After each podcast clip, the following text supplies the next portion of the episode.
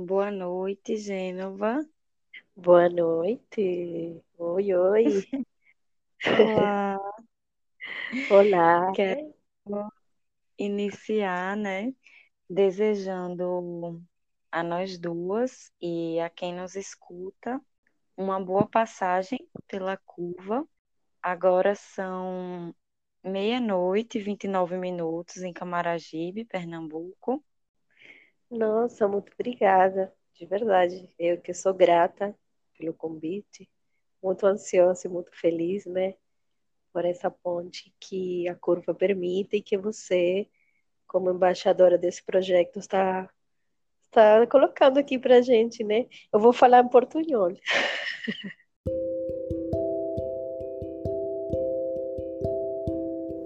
Oi? Tem alguém ouvindo além de mim mesma? Eu me chamo Letícia Barbosa, gravo de Camaragibe, Pernambuco, e esta é a Curva, práticas artísticas, escuta e performance arte.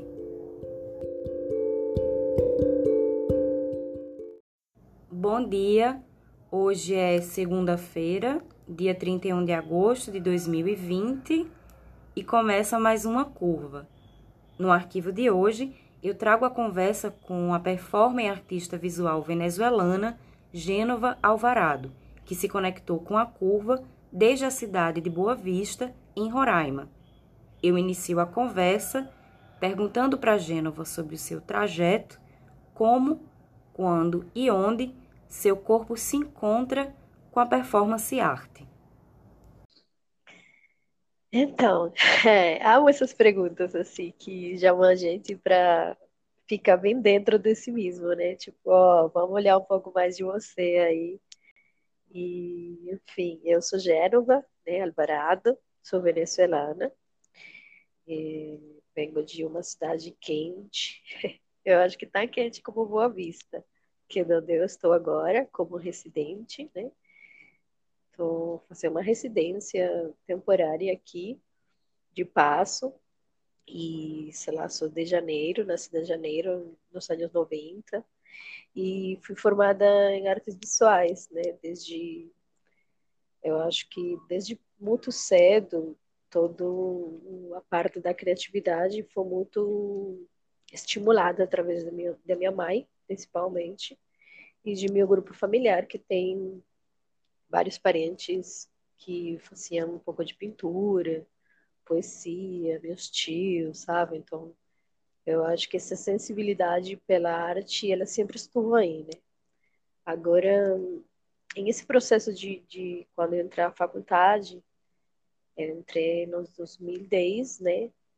E foram oito anos para terminar essa faculdade, porque foi todo um processo de se encontrar, né? Com diferentes médios. Uhum.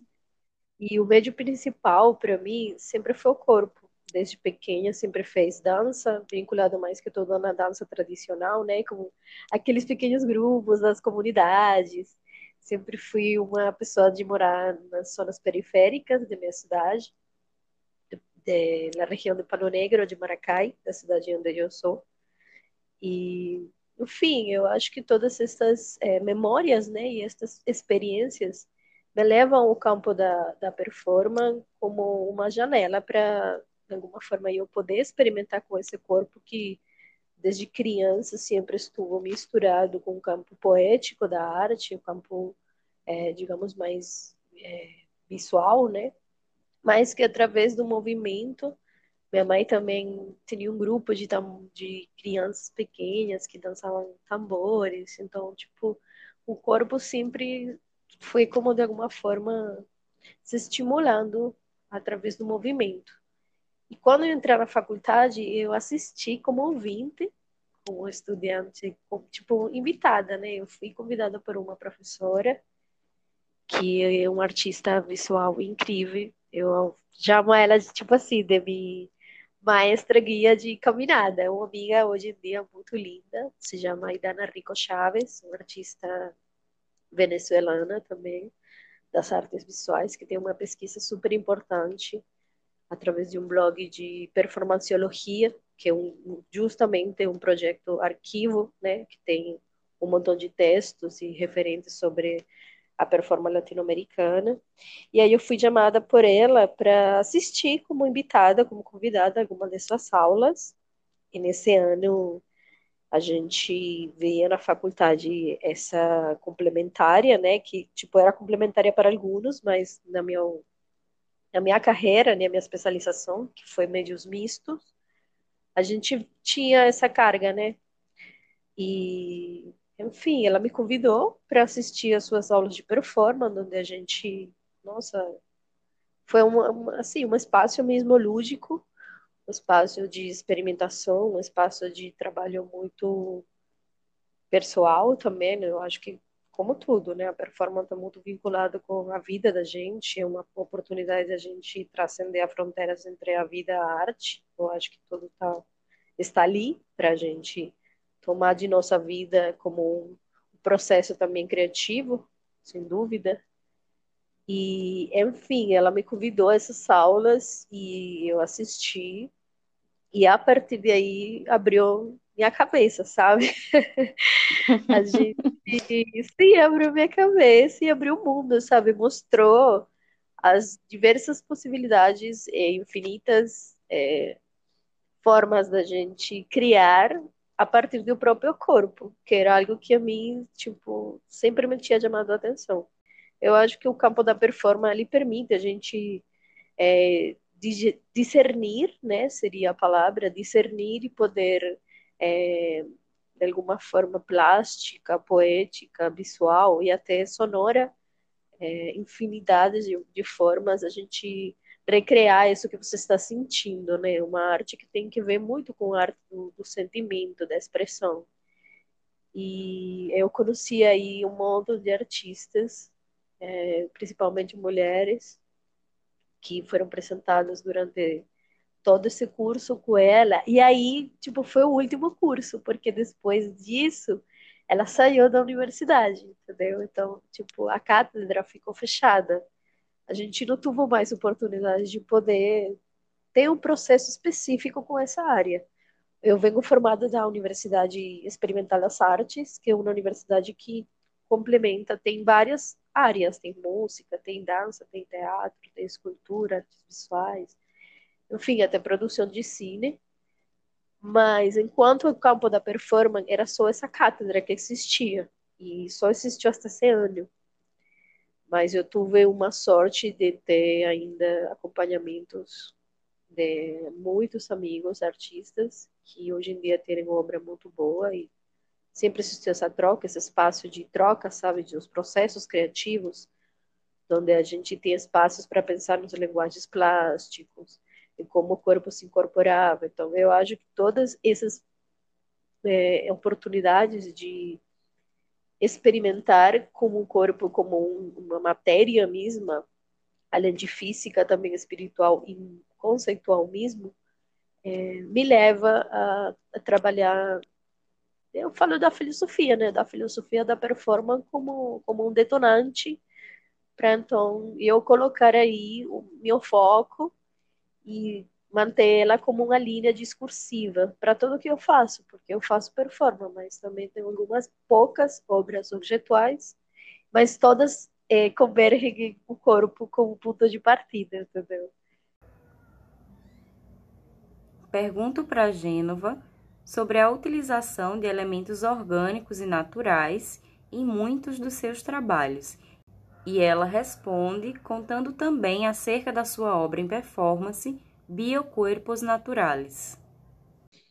Então, eu acho que isso, é, agora eu estou muito nessa, nessa búsqueda, né? Eu acho que mesmo o fato de a gente estar num processo de trânsito migratório sempre te leva até a você quer pertencer, né? Algum, algum ponto de encontro no qual você não se senta diferente a, a, a partir de uma fronteira, a partir de uma nacionalidade, a partir de um código de identidade, a partir de uma carteira que te coloca e te marca, né, de alguma forma como mais um, né, mais um cidadão no mundo, mas com limitantes. Né? E ultimamente, é, para mim, o trabalho com a Terra, que também foi muito detonado a partir do, de minhas formas também de criança com minha filha, ela começou a comer vegetais, né? e aí já virou praticamente um, chamado para a gente cambiar um pouco a estrutura até da alimentação e de como você alimenta a alma e alimenta o corpo e alimenta o espírito também, né? E sempre estive muito vinculado com os elementos naturais e elementos orgânicos o barro, para mim, tem uma analogia que eu faço com a pele, né? a pele do corpo. Tipo, a nossa capa da pele, para mim, ela é a terra, sabe? Tipo, funciona da mesma forma. A gente pode chamar o barro como a pele da terra, e a partir de suas diversidades, diversidade de cores. E é uma coisa no qual eu me encontro. Eu me encontro nessa terra e eu me encontro nessa nesse barro abraçada, né? Tipo, a mesma terra que abraça o mundo é a mesma pele que me abraça. Então, eu acho que a partir dessa metáfora, eu consigo encaixar ou detonar certas reflexões e, e, colocar perguntas. Eu acho que a arte permite isso, né? A gente detonar perguntas para muitas vezes é, a gente acha que está criando soluções que pode resolver certas, certas problemáticas da vida humana. Então, eu acho que o elemento orgânico e o elemento natural, no qual você, pode criar essa subjetividade, né, como mulher, entre o corpo íntimo, o corpo natural e o corpo social, é, nos permite ver quanto a gente é mínimo, né? Quanto que a gente também é muito pequeno é, dentro desse mundo que é tão imenso, dentro dessa terra, e de quanto a gente precisa também transformar nossa forma de nos relacionar com ela. Eu acho que é uma pauta que a gente tem como uma emergência agora muito fundamental, cambiar nossos hábitos, que são principalmente impostos por uma cultura muito capitalista, muitas vezes demais de ocidentalizada, onde parece que o vínculo com a terra, inclusive a partir de nossos ancestrais, o reconhecimento dos povos, né, é, que de alguma forma é, leva uma bandeira de, de cuidado, de segurança da, das florestas, de nossos espaços, nossos ambientes naturais, a gente sempre está como uma luta, né? Parece que nossa identidade ela quisera ser puxada de isso orgânico que também está dentro de nós. Então, dentro do meu trabalho, tenho algumas propostas, como por exemplo, biocorpos naturais, que foi apresentado online, justamente com esse todo episódio da pandemia e as novas formas de a gente se deslocar de um ponto a outro e tipo estar presente além da distância é, no qual, nesse projeto, eu consigo, de alguma forma, é, tipo, guardar, eu estive reciclando é, durante dois meses diversas é, cor, cor, é, assim, vegetais, sementes, sabe? De todo esse processo de mudança da alimentação da filhota. Então, minha ideia era sembrar, eu comecei a sembrar um pouco em casa. E aí pegou um cebolinho, aí pegou um gengibre e todas as sementes desse processo de câmbio da alimentação dela, dele, ela querer mesmo não comer mais bichinhos, como ela fala, é, me traz para mim para ver também como, de alguma forma, isso que eu comia brotava em mim também, né?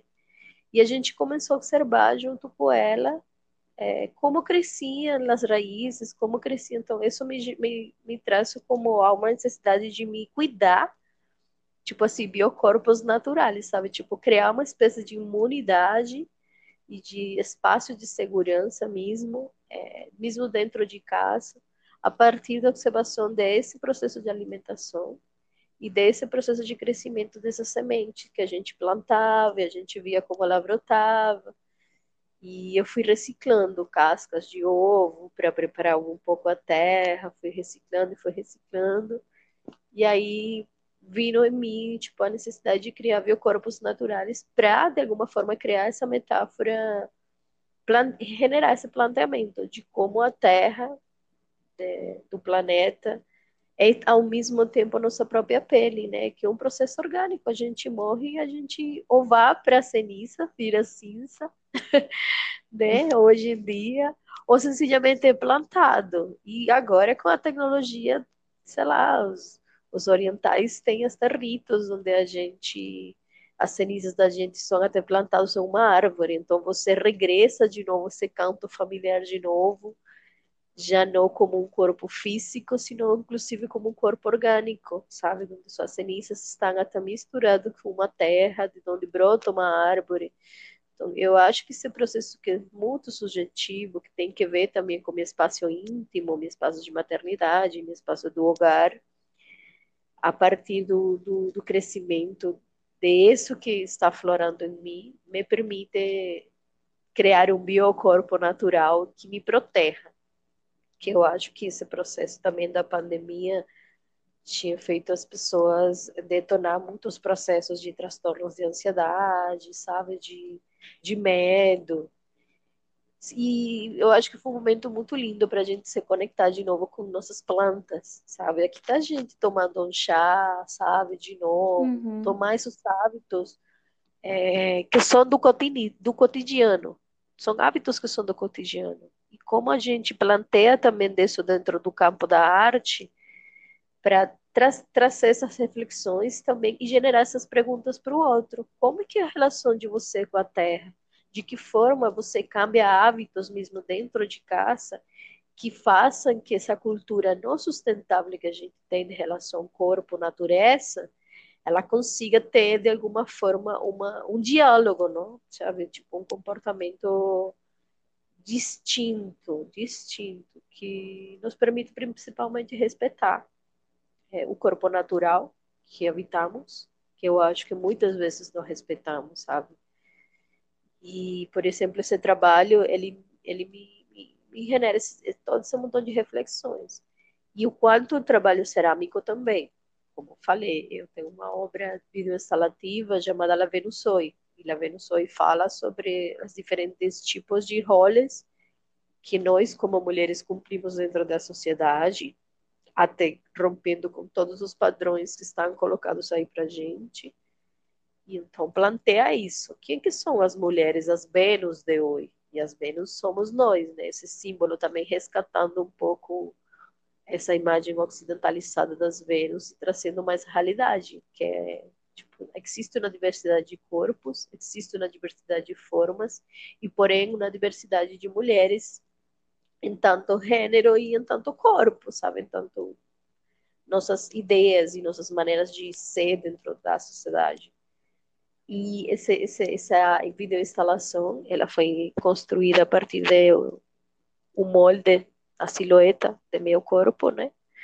E eu fiz um relieve entre vários volumes, diferentes volumes, fragmentei essa imagem do meu corpo e ela é meio que um quebra-cabeça, assim, você, ela vai colocando na parede e em cima eu projeto vídeos, que são retratos videográficos de 15 mulheres que, de alguma forma, para mim, representam essa diversidade de mulheres em tanto corpo e em tanto sujeitos.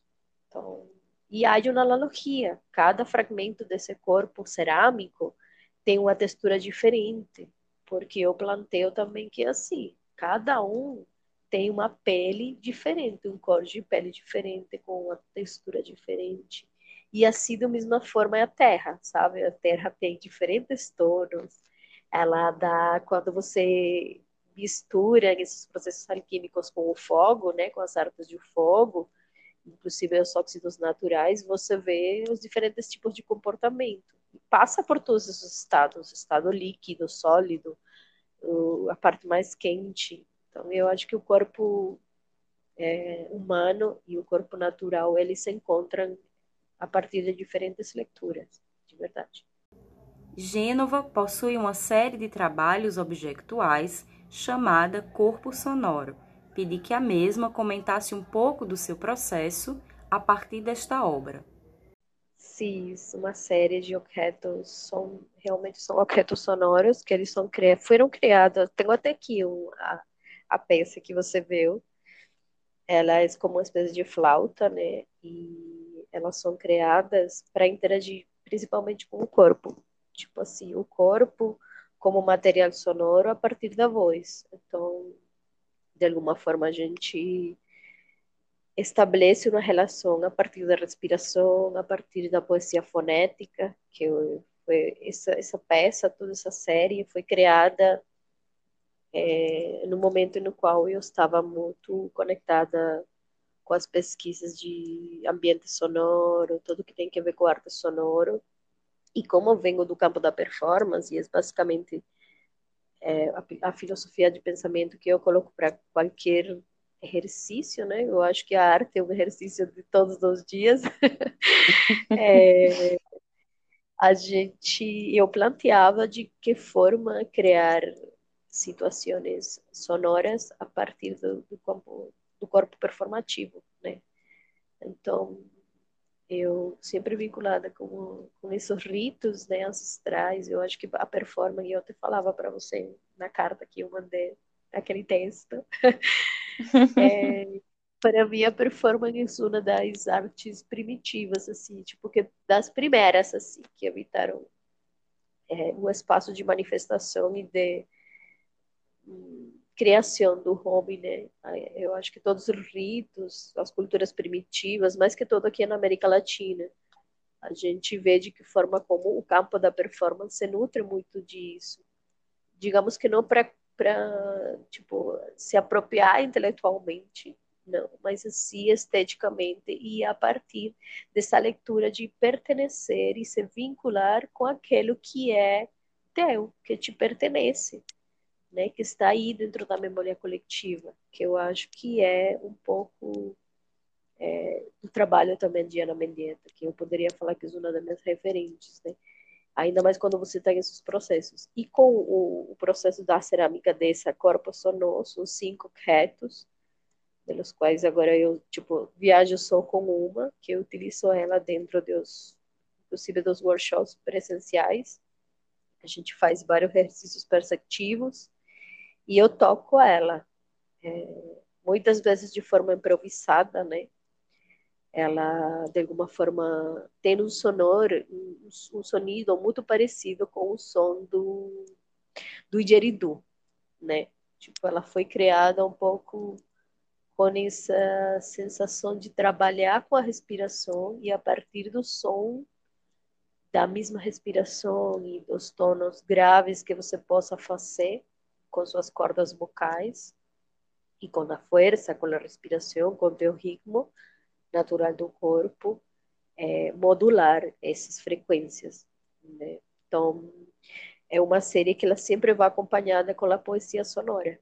Eu escrevi até uns fragmentos sonoros que para mim eram como poesias feitas a partir de palavras em consonante e estas, esta poesia de alguma forma são recitadas com esse objeto como intermediário, entendeu? Entre eu, o público e, por supuesto, eu e o material que é um material cerâmico, que de por si sempre foi um material muito percussivo, de é, tem flautas primitivas de cerâmica que são uma beleza, né? E assim também muitos tambores que são feitos com material cerâmico. Então, encontrar isso ali, experimentar isso, foi um processo muito lindo. Inclusive, até ter vontade de continuar essa série, mas já pensando em instalativos, sabe? Tipo, uma coisa mais de atávios corporais mesmo, que eles possam ser usados como prendas em cima do corpo e generar ainda mais essa relação de o corpo sonoro. um pouco isso, essa série. É, nessa série, né, as pessoas participavam contigo, as pessoas presentes, é, experimentando com os objetos? Então, é, realmente não, mas ao final de cada ação, sim, porque as pessoas chegam a querer saber de que forma elas só, tipo, tem aquele sonido. Só que eu falo que hum. esses sonidos são criados pela gente. São brinquedos sonoros, sabe? É, para mim, são uma espécie de elas, elas não têm alguma, digamos, alguma nota específica, sabe? Como, tipo, elas uhum. não respondem ao ritmo e ao padrão musical de Fá, Do, Re, Mi, Fá, não tem nada que ver. Ao contrário, elas realmente respondem à frequência e ao som que você queira dar para elas. Sabe? Se você faz, por exemplo, eu acho que eu posso fazer aqui rapidinho. Não tá. sei se dá para explicar, mas vou tentar. Deixa eu ver.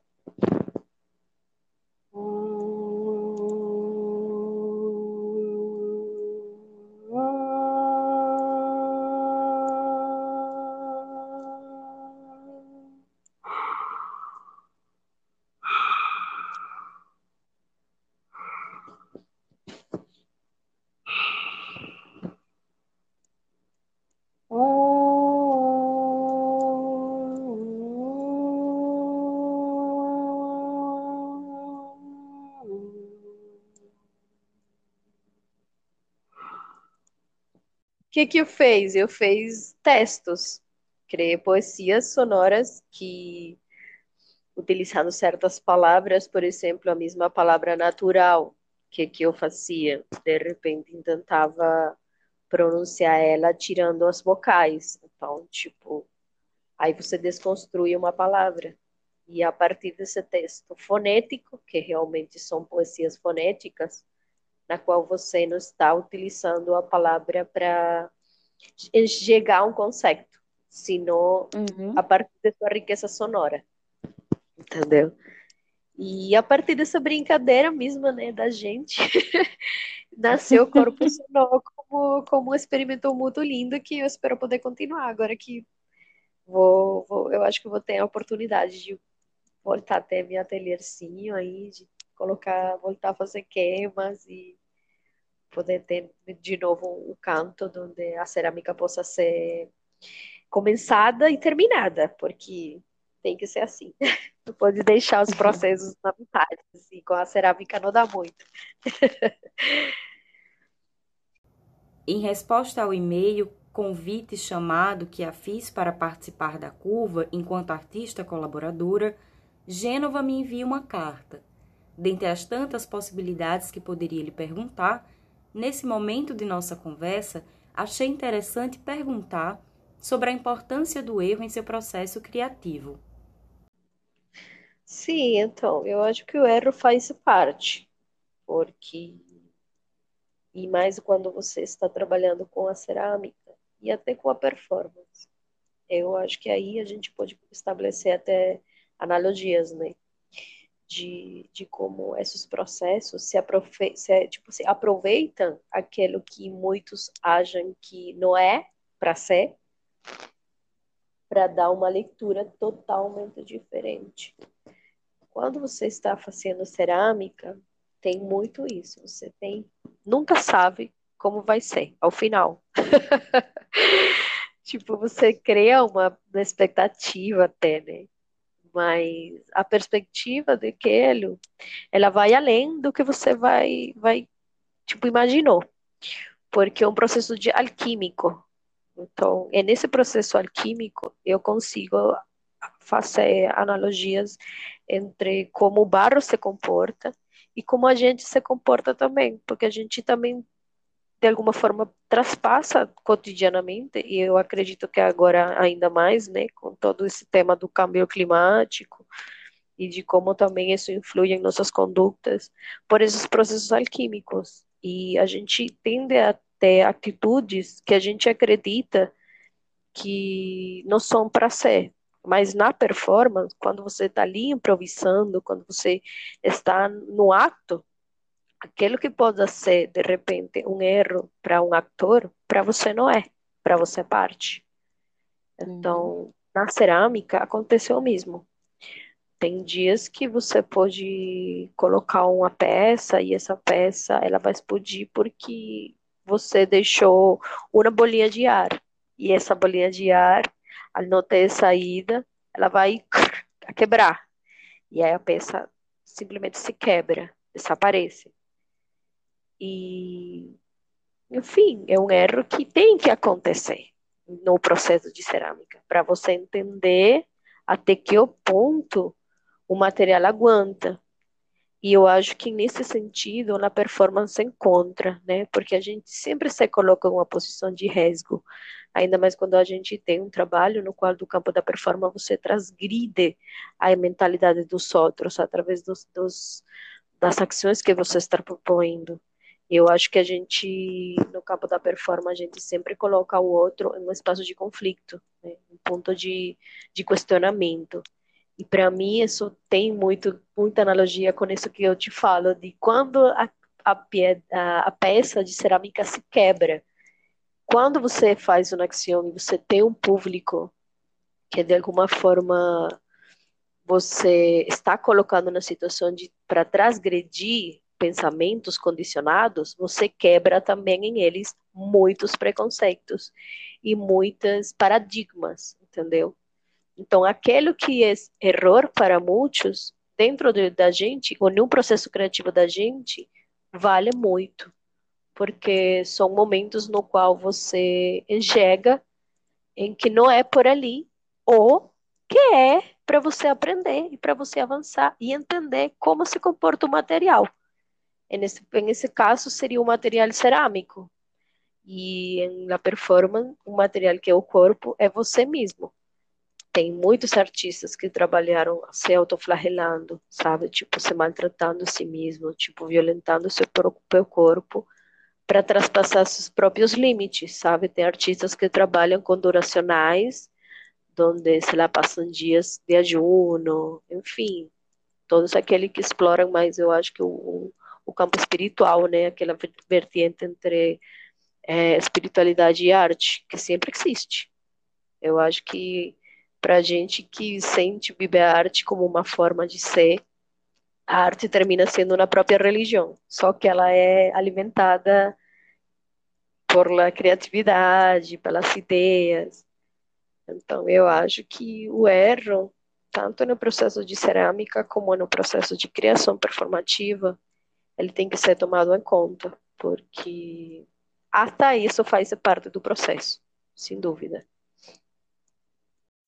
Ainda imersa no processo criativo de Gênova, pergunto como se dá em seu trabalho a relação entre corpo e objetos biográficos. É, eu acho que esse processo meu de trabalhar com objeto biográfico parte muito de faz seis anos atrás, que foi principalmente quando minha filha nasceu. Eu acho que quando a gente traz uma vida para o mundo, a gente já está pensando na morte, assim, sabe? Que é algo que está sempre ali também, né? Eu acho que é a única coisa segura que a gente tem. E para mim, vários objetos dentro de minha memória familiar, eles têm uma relevância muito importante. E eu acredito que o processo de ela nascer, de ela começar a crescer, me, me permitiu entender por que aquela necessidade que eu tinha de guardar certos objetos que tem muito que ver com minha com minha biografia. Sei lá, aquele casaco de minha avó, aquela foto, aquele colhar, aquela pedra.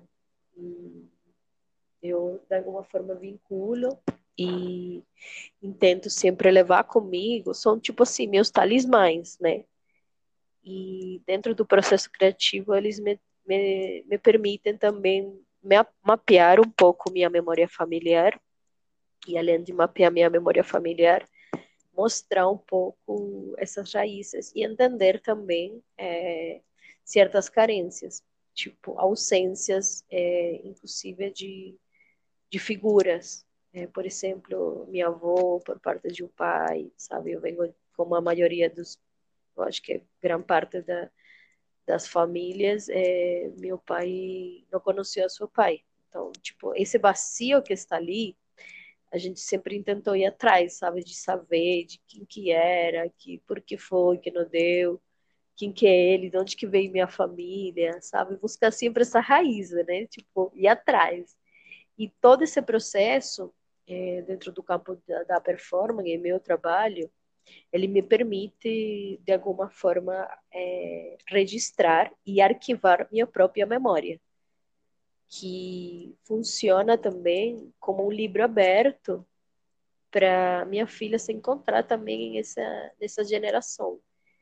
Meus, meus avós, por exemplo, são, de um lado são da, do oriente do, do país e de outro lado são é de Oriente e de Caracas e da parte da costa também de Puerto La Cruz. Então, são cidades de, por exemplo, Barlovento, que era minha avó, que é uma terra de pretos, é, onde trouxeram a muitos africanos. Meu avô era muito, muito preto, então preto mesmo, assim, sabe aqueles palma branca de pele bem, bem aquele ouro, ouro preto que que a gente chama.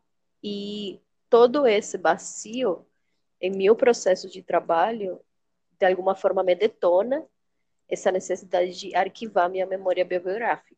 E esses objetos têm uma relação poética sempre, eles aparecem é, sempre como uma lembrança de aquilo que, que nos contém, que ao final, quando você vê ou quando você coloca, que é um pouco que as coisas que eu vejo. Eu tenho uma obra, por exemplo, chamada Memórias de uma Rema, que foi uma videoinstalação. Foi assim, foi realmente uma, além de uma videoinstalação, foi minha primeira obra instalativa, no qual, a partir do corpo da minha filha, da silhueta do corpo da minha filha também, eu criei, eu criei uma, uma boneca, e em essa boneca eu construí ela com material de plástico transparente, e no outro lado tinha lona cruda, aquele, aquele tecido que a gente usa para pintar para pintar.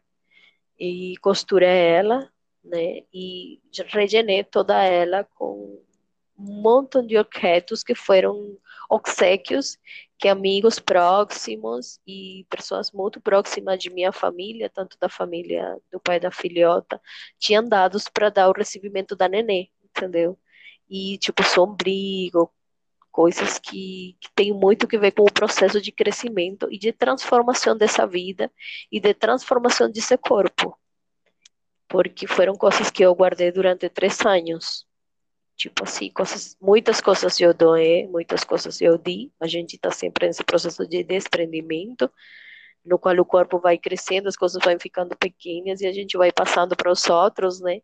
E meio que a gente muitas vezes até elige para quem vai dar. Tipo, ah, esse vestido lindo, ah, isso eu vou dar aqui para tal pessoa, tal, tal outra criança. Então, aquele já vai com uma carga simbólica. Eu acho que o, o fato de, de você trabalhar com esses objetos, pelo menos no meu processo, tem muito que ver com a carga simbólica e, e biográfica, sabe? Aquela pessoa que te dá aquilo está dando como um presente, mas também está dando um pouco dele, de, dele para você.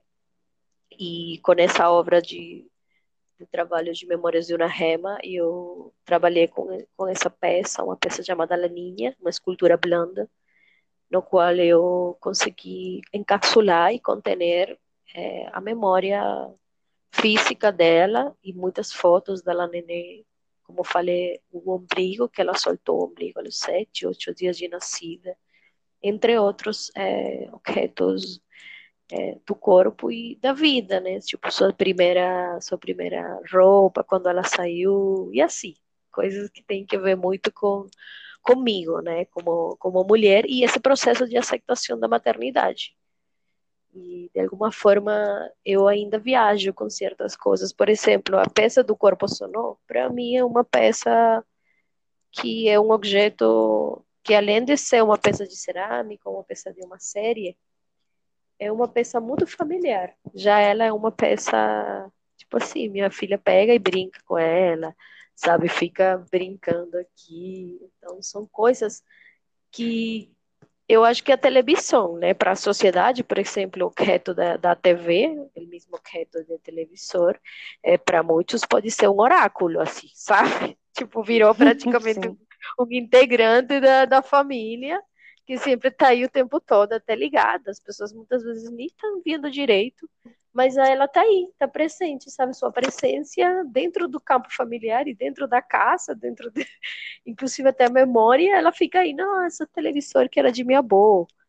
E, enfim, eu trato de alguma forma de ressignificar essas memórias é, através da, do trabalho performativo e do trabalho da, da identidade mesmo, né, sabe? Porque, enfim, eu acho que o trabalho de, da migração, de, dos trânsitos, de você, muitas vezes, como eu já falei, não se achar em nenhum lugar, aí você vai, pega aquela boneca, pega aquela foto, pega aquela, fe... aquela aquele objeto que tem que ver contigo e te conecta com os outros, como você falava ao princípio. Eu vou te levar para aquele lugar e criar aquela metáfora porque eu tô com muita saudade daquele canto.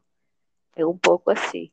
No campo da performance, a gente parece que sempre se conecta com sua vida, tanto passada como futura. E quando você trabalha com objetos biográficos, ele te permite criar esse mapeamento de, de sequências, de tempos.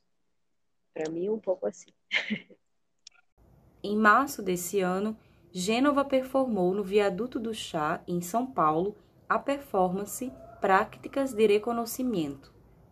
Pedi para que a mesma comentasse um pouco sobre essa obra. É, Práticas de Reconhecimento, para mim, é uma obra que, nossa, ela me traz um montão de reflexões principalmente porque com essa com essa é, é uma ação que ela vem desde o 2016, tipo assim, quando eu comecei a fazer práticas de reconhecimento, que foi uma série, foi a partir de uma série de foto performance que eu fiz, no qual eu me permitia é, criar um diálogo entre minha imagem, principalmente a imagem do espelho, e esse reflexo, essa mirada que era minha própria, e com um objeto que tem muito que ver com, é, digamos, com as mulheres, que é um batom, batom vermelho, né?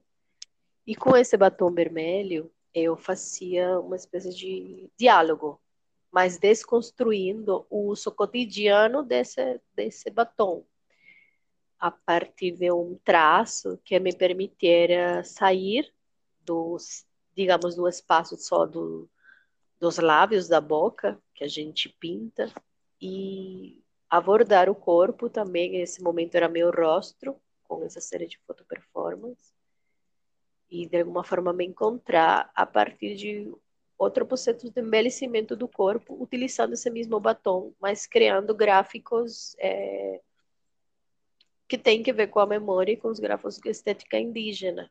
Que além de ser estética indígena, são grafismos, são grafismos indígenas.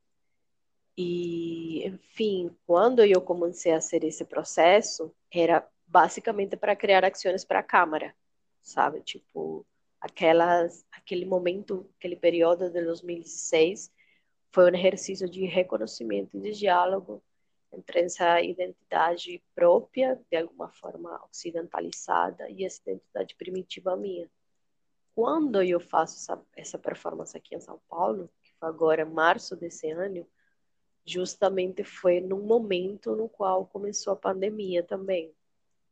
Então, eu pouco me aproveitei dessa vulnerabilidade que eu tinha ao fato de estar de alguma outra forma é, tipo sem máscara principalmente né? tirando a máscara e tirando a roupa e colocando um espaço de disputa. E eu criei um, com práticas de reconhecimento, para mim, foi criar um espaço de disputa e um espaço de lúdico é, em um espaço público, um espaço super transitado, que é o viaduto do chá, que digamos que é um dos do centro histórico da cidade, via em diagonal ao Teatro Municipal de São Paulo, e além disso um espaço que já historicamente ele tem uma bagagem e uma bagagem onde você se pode reconhecer tanto nas misérias da cidade de São Paulo, onde tem milhões de moradores de rua, onde tem um monte de pessoas morando na rua, e esse passo de por si, eu investiguei um pouco e entendi que esse espaço era um ponto de trânsito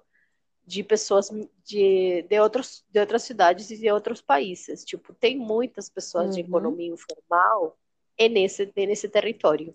a maioria das pessoas que trabalham nessa zona são é, vendedores ambulantes, sabe? São as pessoas que saem como a gente todos os dias para nos encontrar na rua e para a gente conseguir nosso sustento.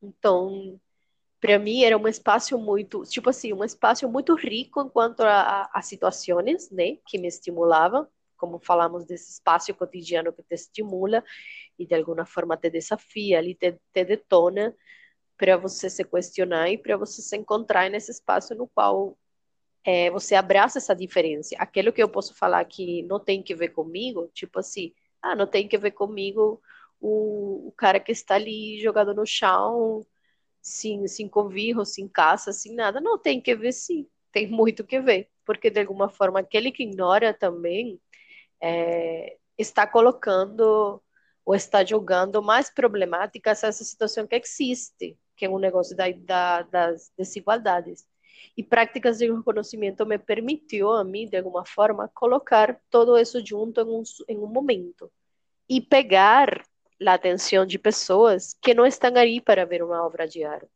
sabe? Tipo, eu acho que o fato de, de a gente intervir um espaço público e levar esse tipo de reflexões e levar esse tipo de práticas, como a prática performática, te permite entender os fenômenos sociais no qual você está imerso e muitas vezes não chega. E práticas de reconhecimento falam um pouco disso, como a partir de que e com que você se reconhece com o outro. Tipo, você consegue refletir, refletir não seria reflejar, é, no olhar do outro, a partir do teu próprio olhar, porque a performance ela começa eu dou dinheiro para as pessoas. Tipo assim, eu posso passar desapercebida como qualquer outra vendedora ambulante. Só que em vez de eu receber dinheiro, tipo, as pessoas me pagam a mim, eu dava para as pessoas dinheiro. Eu dava dinheiro que, ademais, são bilhetes que viajaram comigo, que são bilhetes del Bolívar, del Bolívar 100, que foi o último que se usou del cono monetário em Venezuela, os últimos de sair y una moneda devaluada. Fue la que generó el pico de la devaluación da moeda en mi país. E quando eu cruzei a fronteira, eu não consegui trocar esse dinheiro, e esse dinheiro passou a ser, tipo, até um valor em, em um território, e no outro, sencillamente, não tem valor nenhum. Mas ele quedou, ele quedou como um material de identidade, ele quedou como um material de, de memória, viu?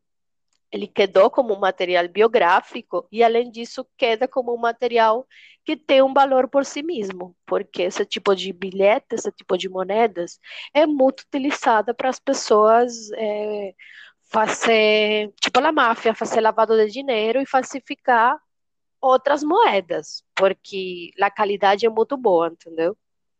E, tipo, as máfias buscam esse bilhete para usar e falsificar outras moedas.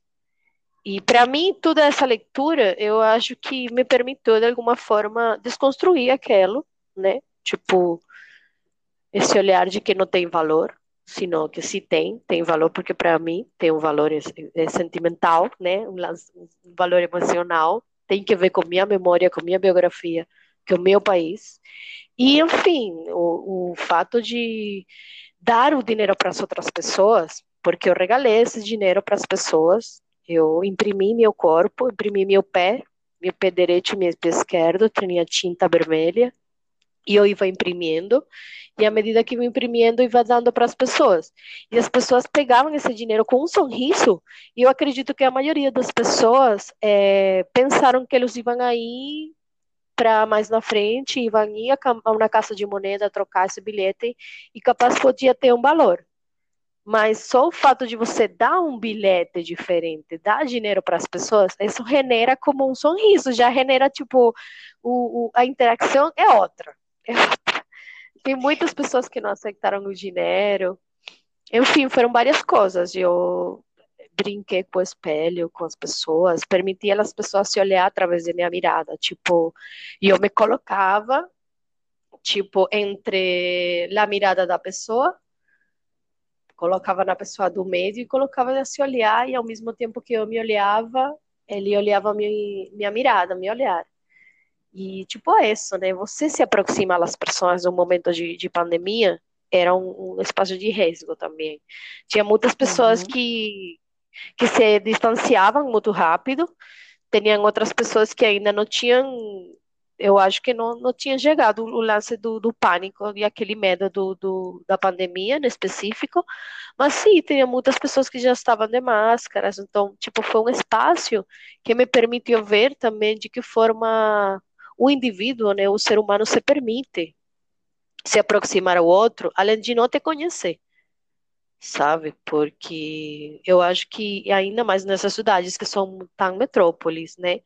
tá cada um na no seu quadrado, tá cada um na sua história, que muitas vezes você não consiga ter nem sequer um contato visual com uma pessoa que você tem de frente, porque você não se permite, sabe? Parece que as pessoas saem para casa, saem de casa, é, até sem vontade de se conectar com outros olhares, com outras, com outros sentimentos, se conectar com as pessoas. Tá cada, cada um comandando no automático. E isso cria bloqueios, eu acho que nas relações humanas e, porém, nas relações sociais. E práticas de reconhecimento traem um pouco essa problemática. A partir de que eu me permito me olhar é, no olhar do outro e me reconhecer. Reconhecer essa alteridade que é minha vida também e a partir da diferença. E por que me pintar com, com pictografias indígenas? Porque dentro desse processo que a gente vive, eu, se eu tenho que levantar uma luta, vai ser sempre uma luta de do respeito a nossos povos e a nossa pluriculturalidade. A gente habita um continente pluricultural que tem milhões de culturas, ainda mais com todo o processo da colonização que a gente sabe que a gente tem. E tem pessoas que não reconhecem isso. Eu acho que aqui no Brasil tem muito isso, principalmente, sabe? Aquele não Sim. reconhecimento da diversidade cultural. E, enfim, para mim, prática de reconhecimento ainda é um processo aberto. Eu não poderia falar que eu fechei esse processo. Ele começou desde minha subjetividade no 2016, com fotoperformance, eu com a câmera, essa relação corpo-câmera só.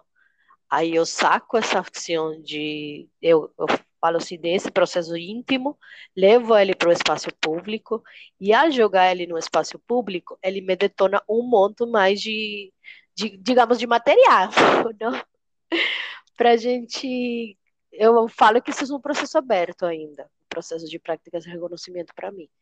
Eu acho que eu posso continuar com esse processo até mais na frente, já vinculando, me gostaria que fosse através de uma exposição mais individual, né?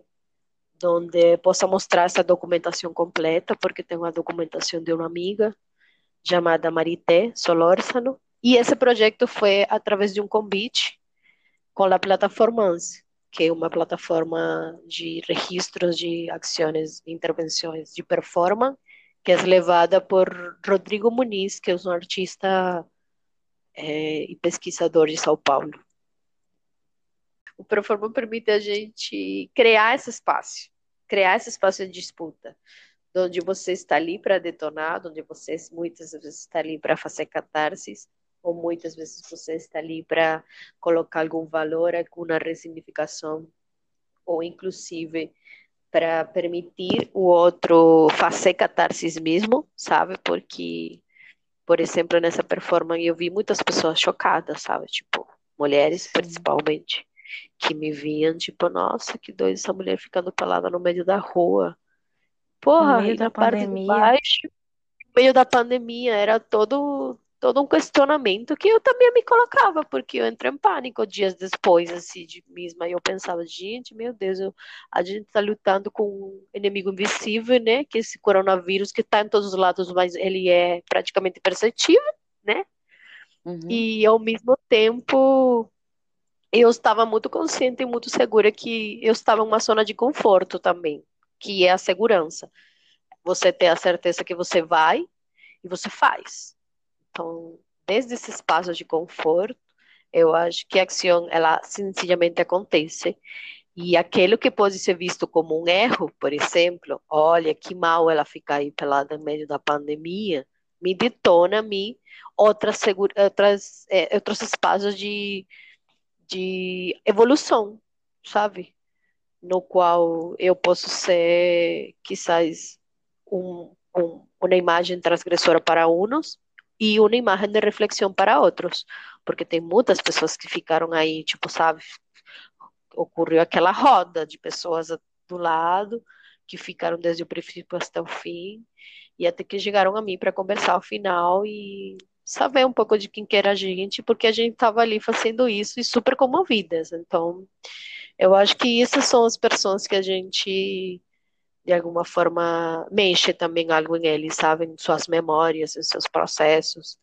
Porque, como eu falei, cada um tem um mundo na sua cabeça. E quando você consegue conectar com esses mundos das, da cabeça dos outros, mano, você dá no ponto certo, porque a arte permite isso, não reconhecer mesmo. Em abril desse ano, Gênova facilitou à oficina Ações para a Câmara, que ofereceu ferramentas para o desenvolvimento de investigações e experimentações no campo da arte da performance. A oficina abordou características estéticas, conceituais, técnicas e situacionais muitas vezes de caráter efêmero e documental.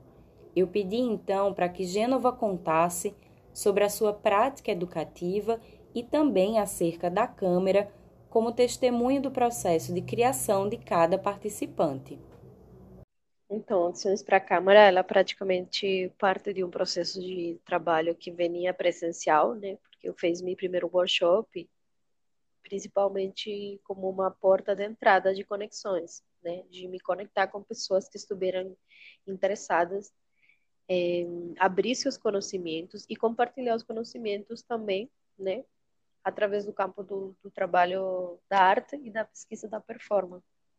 Principalmente porque, como a gente fala, né, é, são processos que, nas vezes, a gente chega, tipo, de uma maneira de sorte, assim, como a gente compartilha essa, essa vivência que ah, tínhamos uma uhum. professora, mas depois ela foi embora.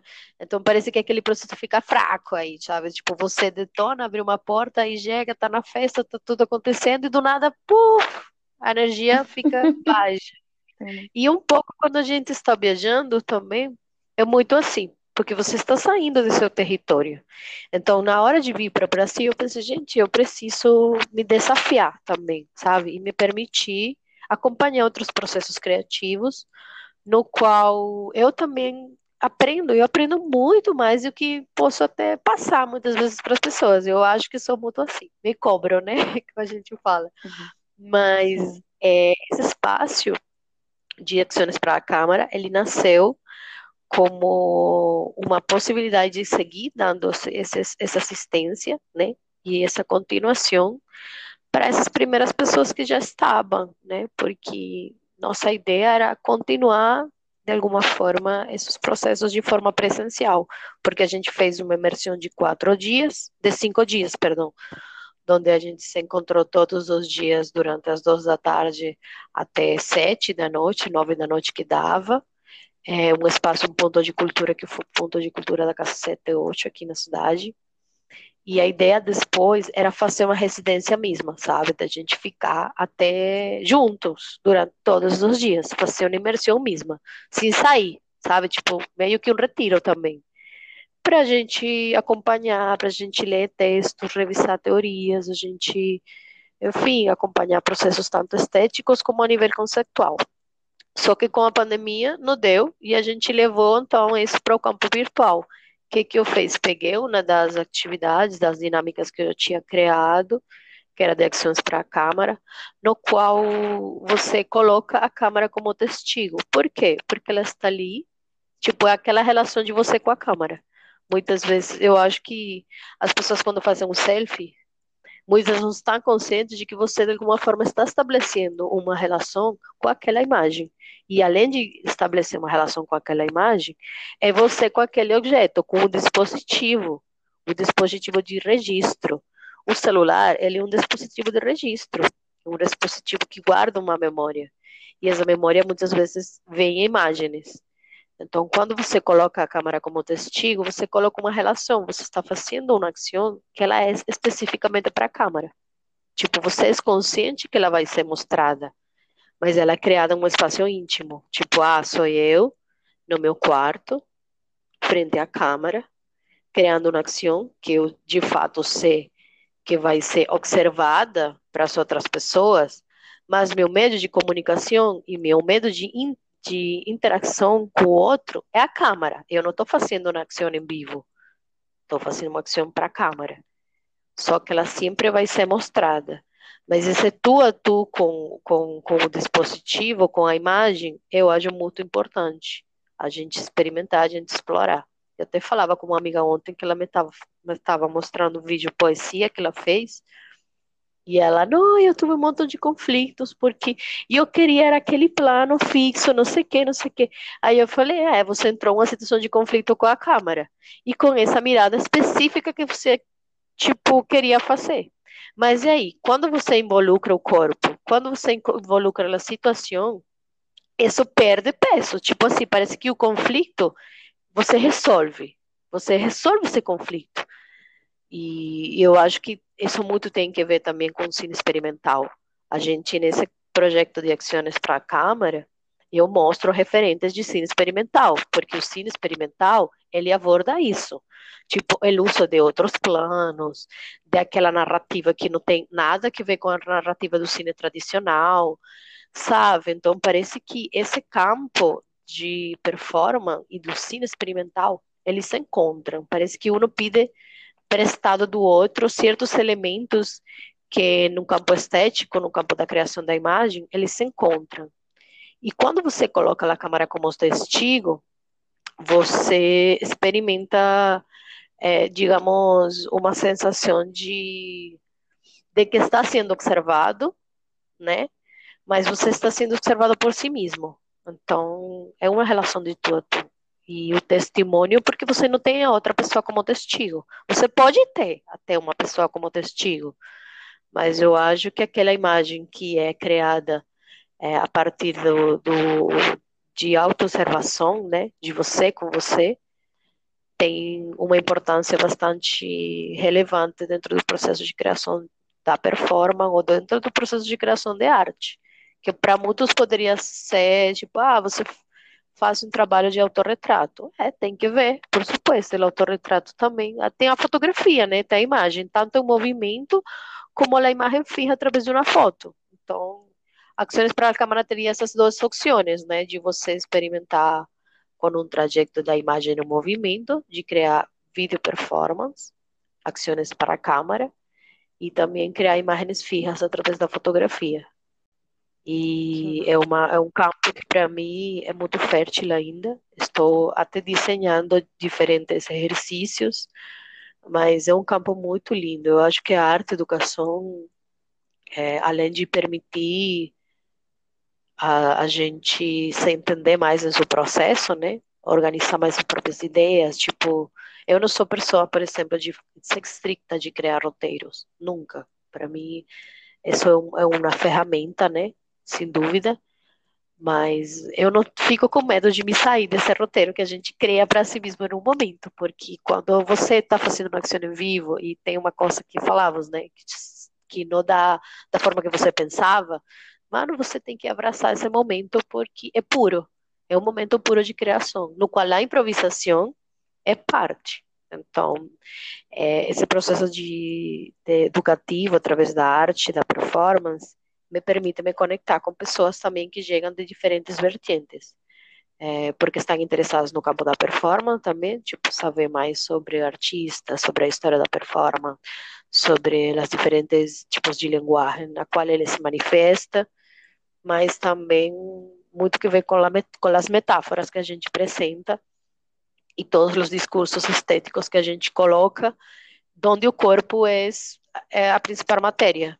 Então, essa relação com a câmara, ela sempre está implícita, e a gente está falando de que 1920 com gente, com os dadaístas e é, Mai Rei, vários futuristas, e, enfim, todo o movimento fluxos, né, pensados do Ocidente, e aqui em América Latina com a mesma na Mendieta, é, Grupo Cava, sei lá, tem um monte de referentes assim.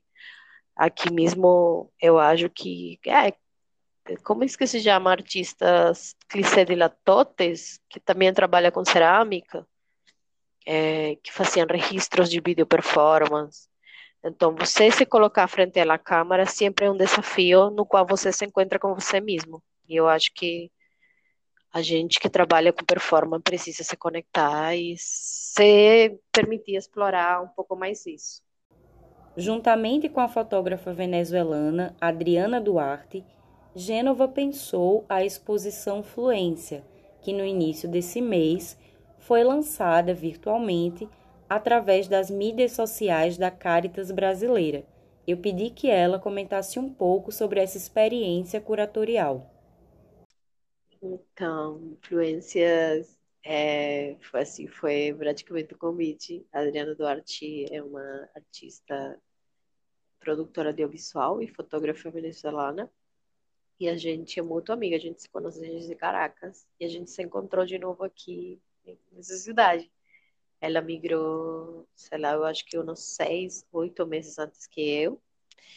E aí, quando eu decidi viajar para vir para o Brasil, porque tinha ficado uma beca, que eu estou terminando agora com Itaú Cultural e a Universidade de Girona, é, eu vim e me encontrei com ela e ela está trabalhando muito no campo de criar narrativas é, fotográficas da migração venezuelana desde outra mirada, tipo, outra olhar.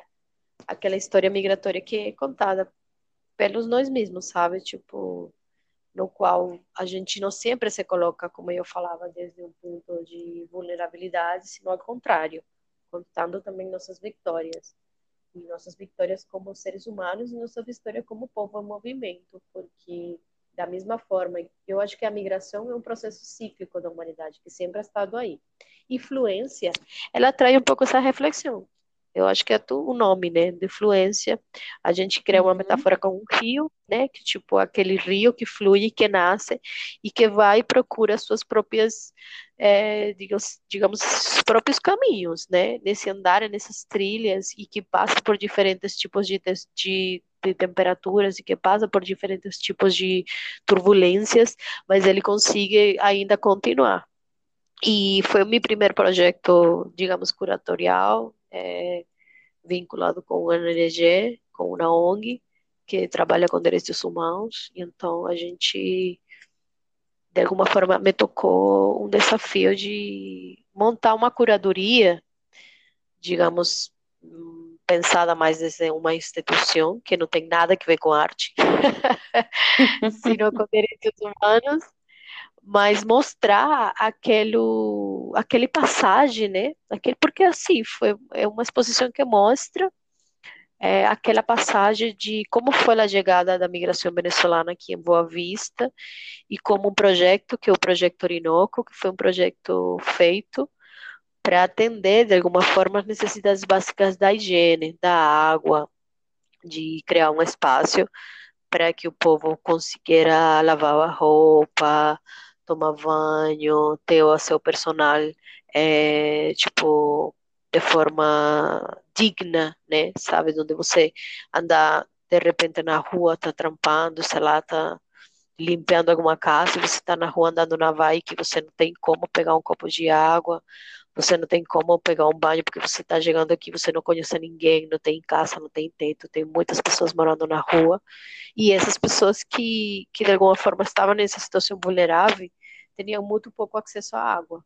E eles criaram esse espaço, uhum. um físico, chamado Orinoco, que tem banhos públicos, tem lavanderia, tem comedor, tem espaços de pedagógico para as crianças é, aprender português, além de aprender português, tipo, se inserir também dentro de, do processo, digamos, da sociedade brasileira, a partir desse vínculo de ter maestras que são brasileiras que ensinam para eles português. Então, tipo assim, a gente praticamente tomou toda esta experiência que é bem forte e muitas vezes muito triste, pelas condições que as pessoas chegam a estar, é, e transformou totalmente em uma situação poética. A gente criou a partir de um tecido grande, é, digamos, um collage de todas essas memórias, a partir das fotografias da, da Adriana. Então, a gente utilizou arte têxtil, é, bordado é, à mão, feito à mão, muito à mão, tipo, costurando todos esses fragmentos, né? Todos esses pedaços uhum. fragmentados das identidades das pessoas que chegam aqui, que a gente vem meio, tipo, meio quebrado, tudo roto, tudo, sei lá, muito difícil esse princípio e costurar todo esse processo de como foi o processo de transformação das pessoas. Porque ao princípio muitas pessoas não queriam se mostrar, sabe? Era muito difícil as pessoas te colocar seu rosto para você sacar um registro fotográfico. E para Adriana foi muito difícil, foi um desafio. É, tipo, ela se ganhar as pessoas e quando o projeto finalmente finaliza, nossa, as pessoas nos vinham te procuravam, a gente, olha, faz uma foto comigo, com minha filha, sabe? Todo mundo, o autoestima das pessoas é totalmente diferente, sabe? Tipo, eu acho que, que essa exposição, além de ser uma. Tipo assim, eu acho que uma memória e um trabalho de que nos permite ver que é possível a gente construir junto e a gente pensar em soluções, que não são só soluções para a migração venezuelana, são soluções também para o processo de aceitação das pessoas brasileiras e das pessoas que são daqui, de aceitar a essas outras pessoas que estão chegando e não ver eles como, tipo, com esse olhar de xenofobia, de racismo, uhum. de, de, machismo que está muito, muito implícito aqui. Aqui os níveis de machismo são muito grandes. A gente está em uma das cidades que tem maiores casos de feminicídio e onde esses feminicídios muitas vezes não são nem mencionados por ser indígenas ou sei lá, pessoas de barros recursos e como fazer esse processo de sensibilização, tanto para a comunidade brasileira que está acolhendo essas pessoas aqui, como para a sociedade, a, a comunidade venezuelana que está chegando a um território totalmente novo, né? Onde a gente pode ter mais similitudes e mais semelhanças e mais pontos de encontros que a gente pensa. Então, fluências permite tipo mostrar que é possível, que não é uma utopia e que de ser uma utopia é uma utopia que, que funciona, uma utopia possível dentro da, da arte, dentro das formas da gente mostrar através da comunicação diferente que a gente consiga ser um povo integral. E isso foi feito também com um projeto que a gente tem chamado A Mochila Migrante. Eles ajudaram, digamos, toda na construção, a parte visual do, do projeto Orinoco, a gente trabalhou junto.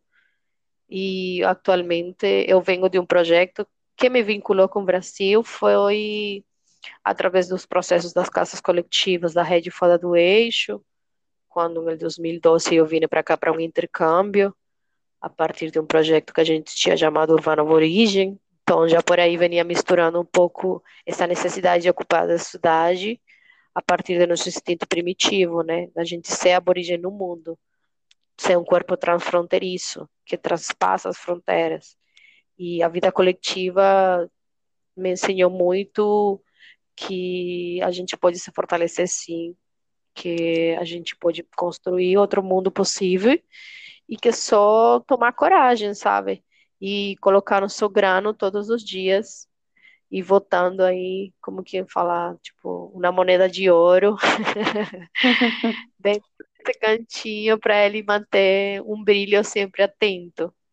Influências, de alguma forma, demonstra isso. Agora eu faço parte de uma rede chamada Vulva Criativa, que foi criada, impulsada por mim, mais uma amiga brasileira. Isso é basicamente uma rede que que permite a confluência de mulheres brasileiras com mulheres venezuelanas, criando conteúdos de mulheres mulheres. Então, eu acho que meu projeto também de performance, meu projeto de vida, e eu como mulher, estou muito vinculado ao campo social. Porque é, é um campo que eu gosto, todo que tem que ver com gênero, arte, sociedade. Mano, me chama que eu quero somar uma força aí. és um artista, né, que se move em articulação, né? Sem dúvida, me abre muitas portas. Eu, eu assumo meu papel como laçadora de mundos.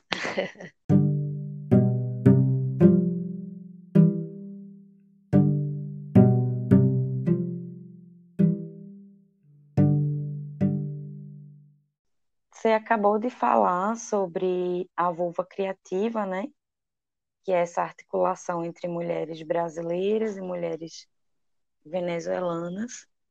E na carta, na carta e-mail, né, no, que você me enviou, respondendo a pergunta, né, que foi sobre o que você gostaria de arquivar, e você me fala que gostaria de arquivar sobre seu corpo mulher, corpo íntimo, corpo natural, corpo social.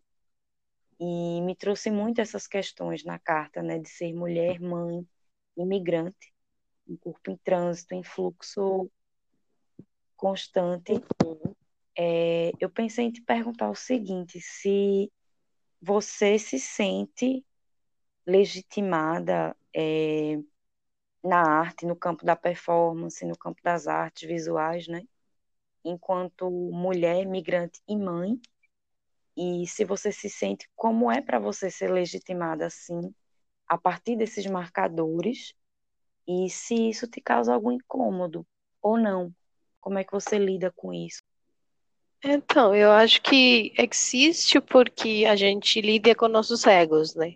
E eu acho que dentro do campo da arte, a gente sempre está, digamos, é, em uma espécie de diálogo entre esse reconhecimento, né? Tipo, ah, você ser reconhecido dentro do trabalho performativo ou não. E ser reconhecido implica a gente, de alguma forma, entrar dentro do circuito legítimo da arte e principalmente uhum. elitista, né?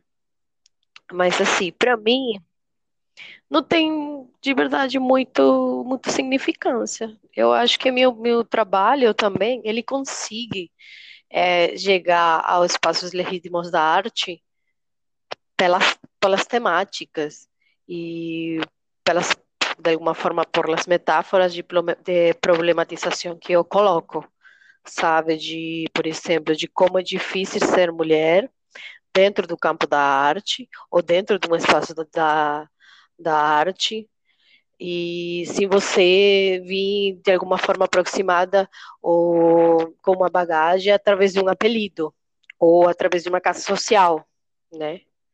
É, digamos de privilégio, de ser filha de pessoas com dinheiro. Eu acho que isso está muito aí no, no campo do, da arte, do, do processo do mercado da arte contemporânea tem muito isso, sabe? As classes elitistas são sempre as que têm acesso aos melhores circuitos, aos melhores produtos. E para mim, de verdade, às vezes nem me interessa. eu acho que eu estou mais do lado do povo e do lado das pessoas que desde a periferia, sendo mulher, né? Por exemplo, me vê o Mai, me vendo minha artista, é, eu consigo, digo, me equilibrar e me manter, porque sem dúvida, de alguma forma eu quero, sim, e eu ficaria tão honrada de alguma forma é, minha obra, o meu trabalho, ele fique dentro do sistema do campo da arte, mas não para eu ganhar, digamos, um, prêmio, sabe? Eu não estou criando arte para eu ir concorrer minha obra num prêmio, ou tipo procurando algum emblema que me coloque, o que ajo, né, no meio desse processo, me ajo que me coloque por em cima, ao contrário, eu estou criando principalmente para meus processos de cura, para meus processos de aceitação, minhas lutas internas, como mulher, como eu falava, como mulher, como mãe, como filha, como companheira, como é, pesquisadora e até como acompanhante de processos uhum. formativos de outras pessoas, né? Então, eu acho que dentro de, desse, dessa relação de legitimidade, eu acho que o que, que o que me legitima, de fato, são os resultados, né? E resultados onde muitas vezes o, o resultado de ah, ser o objeto, ou seja, a obra em si, é, para mim não tem tanta relevância como o processual, tipo só, tipo como você chegou até ali. Então, eu acho que esse processo, por exemplo, de como você também me ajudou, né? De, uhum. me, de como você chegou até mim, por isso eu perguntava, nossa, como foi isso, não através de não sei quem, que é tipo um ponto de conexão, que é a rede de performance latino-americano, que, sabe, esses, esses espaços, esses momentos, você chegar até mim, eu acho que já legitima o trabalho da gente, é, até mais de ser legitimada por o MoMA, sabe? Nossa, eu acho isso porque, mano, é uma coisa de. Quem faz história, faz história porque fica na memória, fica no acervo. E muitas vezes nem esse acervo legítimo do mercado da arte Isso. é real. Quantas obras Exato. no Abram que são falsificadas, sabe? Tipo, que não são realmente legítimas. Então, eu acho que é o andar, o caminhar, o processo são os pontos de conexão, sem dúvida, são nossas ações como artistas, mas também como seres humanos no mundo, porque e aí é onde eu falo que muitas vezes o ego ele faz as pessoas, o artista não enxergar no mundo que ele habita. Então, tem artistas que desde seu privilégio, eles conseguem criar obras e criar, criar produções que los legitiman com tão só ter três anos de circulação, por ter um apelido e, por supuesto, ter materiais que um artista periférico não vai ter. Ou, enfim, um artista preto, sem dúvida, aqui no Brasil tem muita pouca participação de artistas pretos e tem muitos, muitos bons. E dentro do mercado, sempre ele procura, o mercado procura pessoas brancas, com um perfil é, social aceitável dentro da, da élite. E, assim, assim é um pouco assim, né? Então, eu acho que esse processo de legitimação, para mim, é muito orgânico. muito orgânico. Tipo, não depende para nada da, de um salão ou de um prêmio. Eu acho que depende mais das relações e das pessoas e dos resultados que me dá a mim é, me conectar com os sentimentos e com as vivências de los outros, assim, totalmente. Isso me legitima como artista. Te agradeço muito por ter detonado tantas coisas aqui.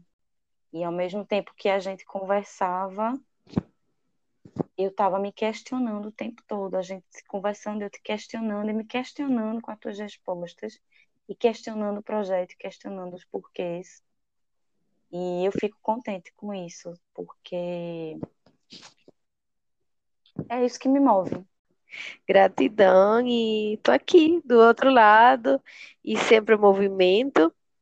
Agora no norte, indo para o nordeste e com muita vontade de seguir ampliando essas conexões, seguir ampliando essas memórias e todas essas redes afetivas que a arte e a educação na arte também permite a gente se vincular e acreditar, acreditar no seu poder, que a gente pode e a gente sente e, enfim, isso nos mantém vivos e nos mantém sempre criativos. Eu acho que para nós, nos artistas, que sabemos que a arte é uma forma de vida e que dá para viver sim da arte, é, nosso PIV, que para o capitalismo poderia ser o petróleo, para a gente é a criatividade. então, vamos manter essa criatividade é viva sempre.